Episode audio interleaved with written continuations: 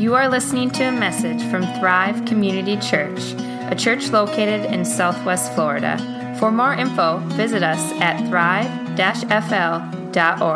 We're getting today to the heart of this letter, this poem, this hymn, this song. Either Paul composes it or he picks up something already the early church was singing and celebrating about Jesus.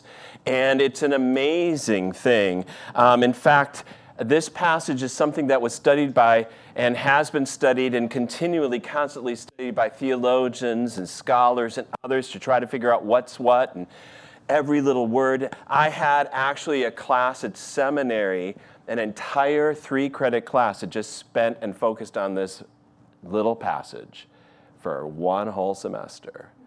So, can you imagine that? Yeah. Um, that's a lot. to, to, so we're not going to be able to get into all of that today, but we're going to try to hit it with our theme today on joy. And the word joy comes up in this passage again as it runs through the whole book of Philippians. So we're going to start reading from Philippians 1. So if there is any encouragement in Christ, any comfort from love, any participation in the Spirit, any affection and sympathy, complete my joy. See that word? Complete my joy by being of the same mind, having the same love, being in full accord and of one mind. Do nothing from selfish ambition or conceit, but in humility count others more significant than yourselves. Let each of you look not only to his own interests, but also to the interests of others.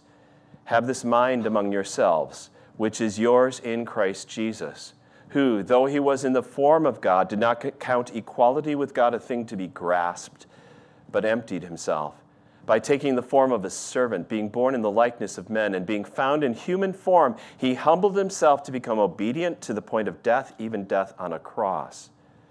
Therefore, God has highly exalted him and bestowed on him the name that is above every name, so that at the name of Jesus every knee should bow in heaven and on earth and under the earth, and every tongue confess that Jesus Christ is Lord to the glory of God the Father. Complete my joy, Paul says in this passage. And we've talked already about joy in uh, this uh, series. Uh, that joy is, well, first of all, the word joy comes up 16 times in this short letter of 104 verses. Just think of that 16 times. The word to rejoice or to be filled with joy comes up that often. And this is from a person who's in prison while he's writing this letter, right? It's a big deal. Joy is not about circumstances. Joy is actually that long term perspective. It is a far sighted view of what God is doing in this world, that God has a purpose and a direction for everything, including your life. Even in the midst of what might look like a messy time, you've got a goal and a direction. And in fact, joy is the climate, you could say, of heaven. Okay?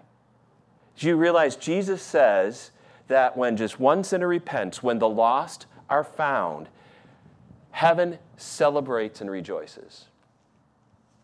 God is rejoicing over you. That's what's, what's in front of you. That's the long term perspective. So it's something as well, if you can't tell, Jesus talking about the kingdom of God as a party, as a celebration. It's something that you can't hold on to yourself and like keep it all inside. No, it's got to be let. It's something that you experience and celebrate with others. It's always. Joy is an invitation to be a part of community. And we see that in this section, this whole letter, but in this section about Paul talking about how joy and community go together. So we're going to actually kind of just skim the surface again of this passage. I mean, we don't have 15 weeks of a semester, three hours a week to get through it. But we're going to look at these three points what gets in the way of joy, what increases joy, and how God actually ensures your joy. Okay? So, what gets in the way of joy? Um, have you ever been around someone and you thought they were talking to you, but then you see those AirPods in and you realize they're on the phone with somebody? And then you go like, oh. And then you go like, this has happened with me with my wife a couple times. And I'm like, okay, who's she talking to? what is she talking about? And you try to piece it together just by the things that she's saying, right? And you finally can get some clues. Oh, it's Aunt Paula out in California, you know. Oh, it's about, you know, what she's doing there.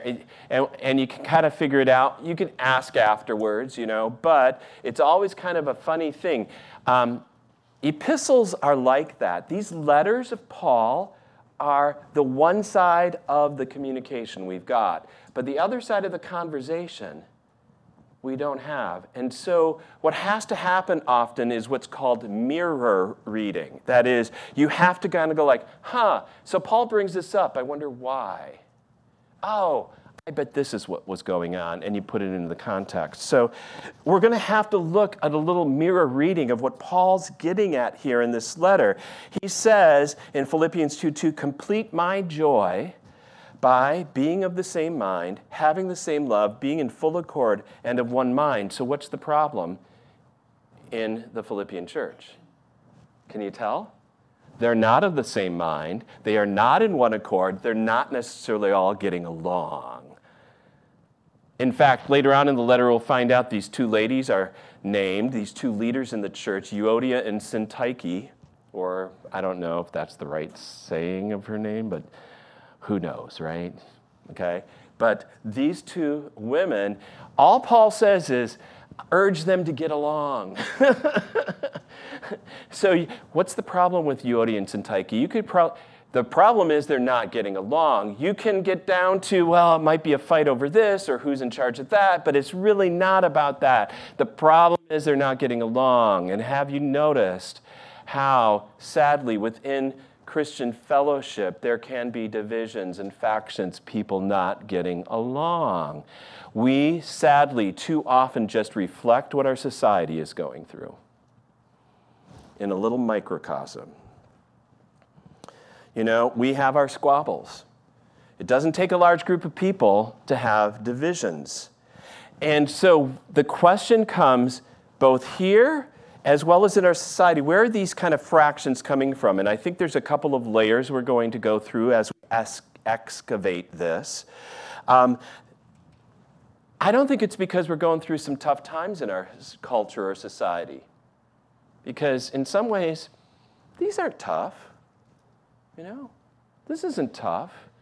There have been some tougher times if you read through the history of our culture, our America, and tougher times in this world. Um, yeah, things are divided and there's a lot of factions and divisions, but is it really because times are tough? I mean, I don't think I want to go back to another time, especially at a time before microwaves.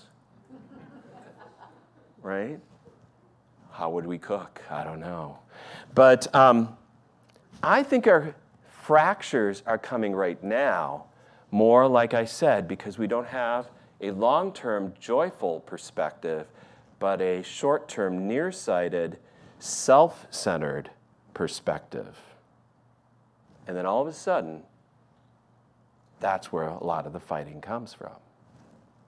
Miroslav Volf actually, I think, uh, said it well. He said, My sense is that contemporary culture does not have this notion of a definite future toward which we are headed, but rather an empty concept of perpetual novelty has replaced a stable and morally filled concept of the future. It's just one blasted thing after another, and hey, it's something new, it's something new, it's something new. He goes on, this resultant feeling is like driving a fast moving car on the highway. Our experience of life is a blur, not stable images integrated into a larger framework of meaning. We're moving fast, but going nowhere. That's where our culture's at. And sadly, I think even within the Philippian church, it seems like they don't see the bigger picture right now. Paul's been asking them to look at the bigger picture that their citizenship is in heaven, not in Philippi. That they have a gift from God through Jesus Christ of a sure and certain future. And so you can look at yourself, and if you're not having a lot of joy, not happiness, not comfort, but joy, it might be because you're just focused on now or self, little too nearsighted. By the way, that's kind of a good definition of what sin is. In the Reformation era and in the Middle Ages, uh, there was a Latin phrase a number of theologians used for what sin is. It's called incurvatus in se. I think that's a slide, is it not? Yes. Okay. I know it's Latin, so it's like what? Incurvatus in se. It means to be curved in on yourself. Have you ever been around people that you go like, "Oh my gosh, everything they talk about is really reflected back on them." Yeah, that's that's what's going on in our society, and um, the more, uh, and in fact, you've got an entire now culture, a thousand advertisements a day hundreds of pundits every day yelling and screaming at you to focus on yourself, to pamper yourself, to assert yourself, to praise yourself, to indulge yourself. No wonder we're having factions. Because I'm just thinking about me and you're just thinking about you and what I want.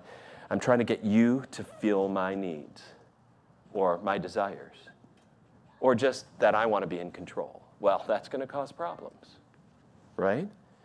But I guess the question comes down even farther. I think Paul gets peels off that layer of having a very nearsighted self focused to the next when he says in Philippians 2 3, do nothing from selfish ambition or conceit. And as I was studying this, I thought that word for conceit is so fascinating. It's the Greek word kenodoxia. And kenos is for empty, doxia is glory. And glory in the, uh, the, the, Hebrew Bible, the understanding of what glory is, God's glory is this weightiness, this presence, this substantiality that just amazes you. And so it's kenodoxia is like a contradiction in terms. Empty glory, vacuous weightiness, no substance that's the human problem.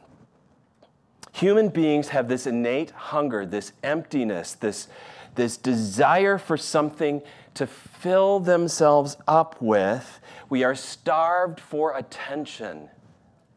We have a radical insecurity about who we are, and we have a mask of confidence on the outside. T.S. Eliot, in his famous uh, poem, The Wastelands, talks about how we are hollow men stuffed with straw. And we keep stuffing more straw in, and it doesn't really fill us up. So the Bible, that big picture that the Bible gives us, says that we were made to be Im- imbued with God's glory. We were created in God's image to reflect His glory, to be filled with His glory. And when we turned away and wanted our own, we found out there's nothing to it and we don't feel real. We desperately are looking now for everyone and anything to validate us, to make us feel like we're worth it. I need to feel good about myself, and so I try to justify myself by my job performance, by my grades, by my looks, by my likes. And it's all straw that we're stuffing ourselves with. You know, we, have you ever heard and said about somebody, boy, are they filled with hot air? That's kenodoxia. That's that arrogant emptiness. And that's what really pride is when we talk about that in the Bible. Pride is not some filling, full thing, it's actually a feeling of emptiness, but it's trying to cover it up. So Lewis Smedes, I think, writes an amazing uh, passage on what pride is. He says, Pride is the grand illusion, the fantasy of fantasies, the cosmic put on. The fantasy that we can make it as little gods, leaving us empty at the center. Once we decide we have to make it on our own, we are attacked by the demons of fear and anxiety. We are worried that we cannot keep our balance as long as we carry no more inside our empty heart than what we can put there. We suspect that we lack the power to become what our pride makes us think we are, so we learn to swagger, to bluff, to use symbols to cover up our fears that we lack substance.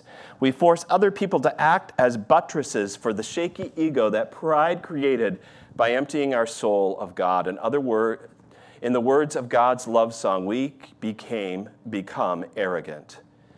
Vanity is emptiness. A person who is empty at the center of life is vain, and a vain person is almost always arrogant. Every situation calls forth the questions what can I get out of this to support the need of my ego for power and applause? As he encounters new people, he wonders how can the person contribute to my need for applause and power? So, why do we lack joy? Because we are self focused, nearsighted, we don't see the big picture that God has for us, and then we keep filling ourselves with stuff that doesn't fill us at all. It's just straw. Pride, right? Pride. Self-inflated ego and lack of humility. Absolutely. That's what does it. And you lose your joy. So, what brings us joy? Paul continues then in Philippians 2 do nothing from selfish ambition or canacia, vain conceit, but in humility. Count yourselves more significant, count others more significant than yourselves. What increases joy, according, is something that's maybe not expected and not necessarily lauded. Especially, what's interesting is that Greek word for humility here is tapaino frus, uh, frosune, which comes from humble mind. It's having an attitude of gentleness and humility and deference to others. And in the Greco Roman world, that word was used derogatorily for that person, um, never in a positive way. It wasn't something you wanted. The only people who were really this word were slaves, the lowest rung of society. And then you get to the New Testament, and this word, along with other derivatives and the whole Bible, it occurs 270 times almost every time in positive light. You can't get much bigger of a contrast between the way the world thinks things should be and the way that the gospel and the church say and what Christ says it should be. What is it, though? I think too many people think humility is something that it is not. Somehow they think, oh, humility means looking down at yourself, cutting yourself down, uh, self efface. Ah, oh, no, I can't. No, I'm not good. I'm terrible. You know, actually, humility is not looking at yourself, it's not looking down at yourself, it's not looking at yourself, it's looking elsewhere. You see, um, Paul says, let each of you in Philippians 2 4 look not only to his own interests, but also to the interests of others. He doesn't say don't. Don't have any thoughts about yourself. But he just says, put it in perspective and balance. Give deference to others. You know, the person who, put it this way, the person who thinks and is cutting himself down, herself down all the time, continually beating themselves up in front of other people, afraid to take any compliments, pushes them off, can't accept any gifts or anything from anyone, that person is actually a very self centered individual as well, just in a very negative way. That is not humility. Paul says humility is not thinking less of yourself, it's thinking of yourself less. John Wooden, the um, great basketball coach of UCLA, um, legendary, said, Your greatest joy definitely comes from doing something for another, especially when it is done with no thought of something in return. You see how humility and joy go together? And Mother Teresa says, uh, a joyful heart is inevitable result of a heart burning with love. In other words, you love others, you give to others, you care about others. Um, our campus ministry hopefully will be going on a mission trip uh, in March to Guatemala to work with a mission uh, and a uh, orphanage there. And I have a feeling for the students who go, many of them will say that's one of the greatest weeks of their lives. Not because they didn't get, because they got to go, you know, ride roller coasters and any, but because they were serving other people and seeing the difference that they make. And they will be filled with a lot of joy just because of that. Now, you might be going like, um, okay, John, but is this just a kind of a pep talk, a self help thing that you're saying. You know, you focus on others, you'll have joy. You focus on self, you won't. No, because I think God is saying this is the only way to really live, and this is the way I set everything up, and this is how I ensure that you will have joy. Because we get to the heart of the matter now in this poem that I mentioned, where it says, Have this attitude, which was, is yours in Christ Jesus. Have this mindset that Jesus had, who, being in very nature God, did not consider equality with God something to grasp. That is, being God didn't mean I can get whatever I want whenever I want it, but as it says in Philippians 2 78, he emptied himself by taking the form of a servant. Emptied.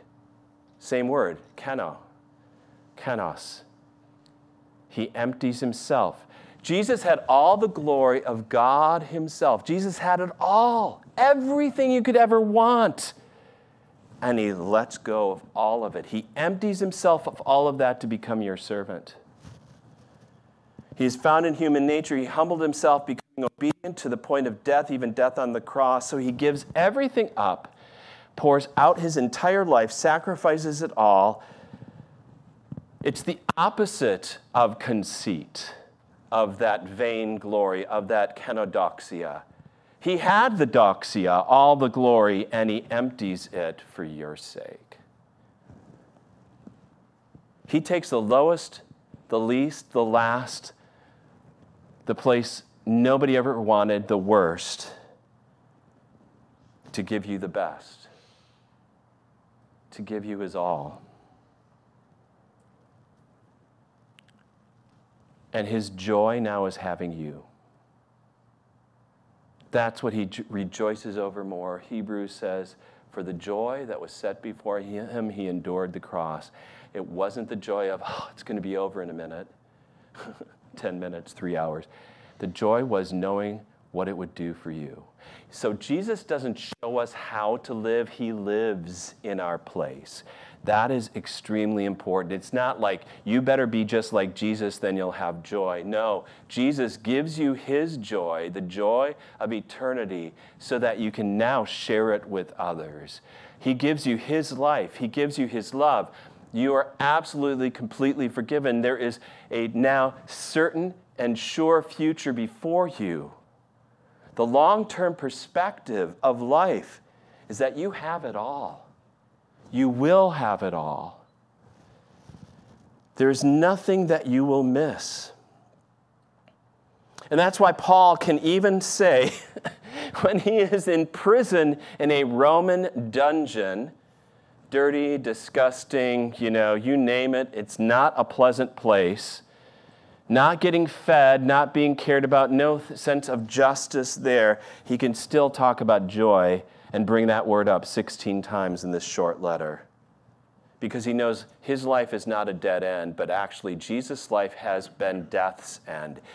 He has put to death death itself through his life and open up a new possibility for him to live purposefully and joyfully now, as well as knowing what he has for the future. That's why Ernst Käsemann said salvation does not simply mean like a state something I'm going to arrive at. No, it is an endless path which has been thrown open to us, a path which is ceaselessly characterized by forgetting of that which lies behind and straining forward to that which lies ahead. It's the whole idea that you're going to keep growing. Eternity is not a static state of, now I'm here, what do I do? I'm bored. It is a state of God's creativity and joy where you get to serve and love and be loved and be served and be amazed time and again. I can't really do justice to this passage, but I can be astounded by it. And so can you. Don't just plan now, you know, for this week, next, your retirement, your next vacation. You know, don't plan for um, just a family.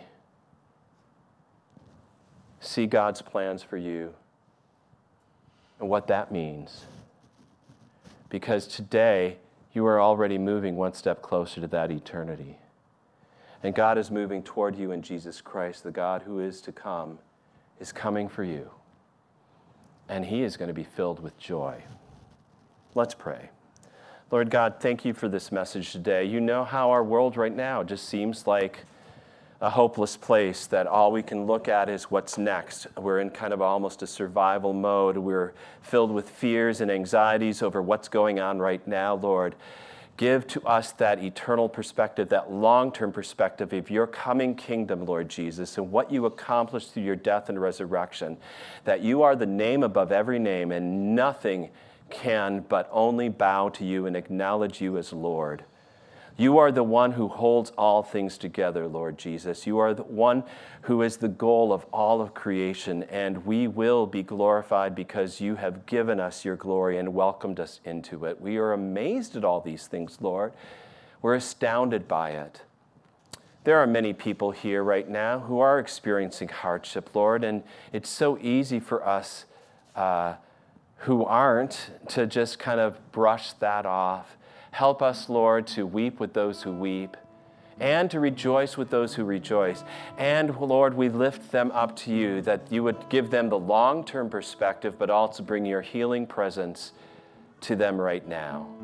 In whatever condition they are in, Lord, we pray your will is done in their lives and you are glorified, that you give them the fullness of life, the abundant life that you so have offered us all, Lord Jesus.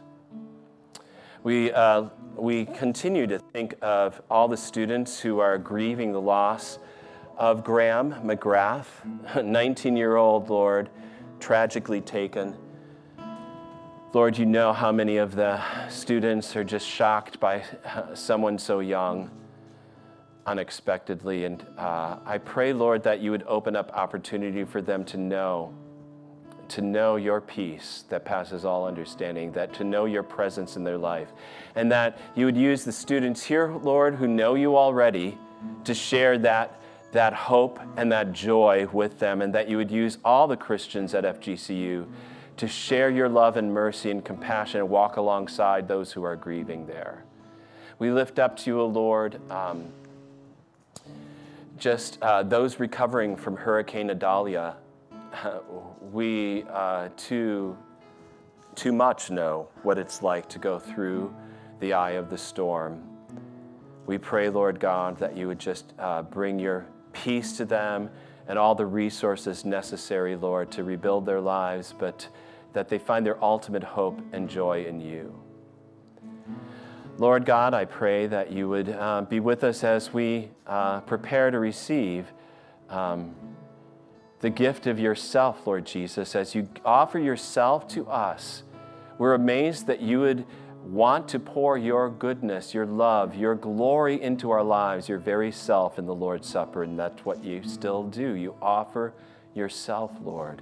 You are the greatest gift. We're unworthy to receive, Lord. We are those broken vessels. We are those who just know, um, you know, we are sinners, and yet, Lord, if we confess our sin, you are faithful and just and forgive our sins and cleanse us from all unrighteousness. And we thank you for that gift, that we are forgiven through what you've all done, Lord Jesus. It's all in your name we pray these things. And as we now give of our offerings today, Lord, we just offer our lives as well in service to you that we may focus on your kingdom and your will first, and everything else to fall in place behind your kingdom. All this we pray, Lord Jesus, in your name. Amen.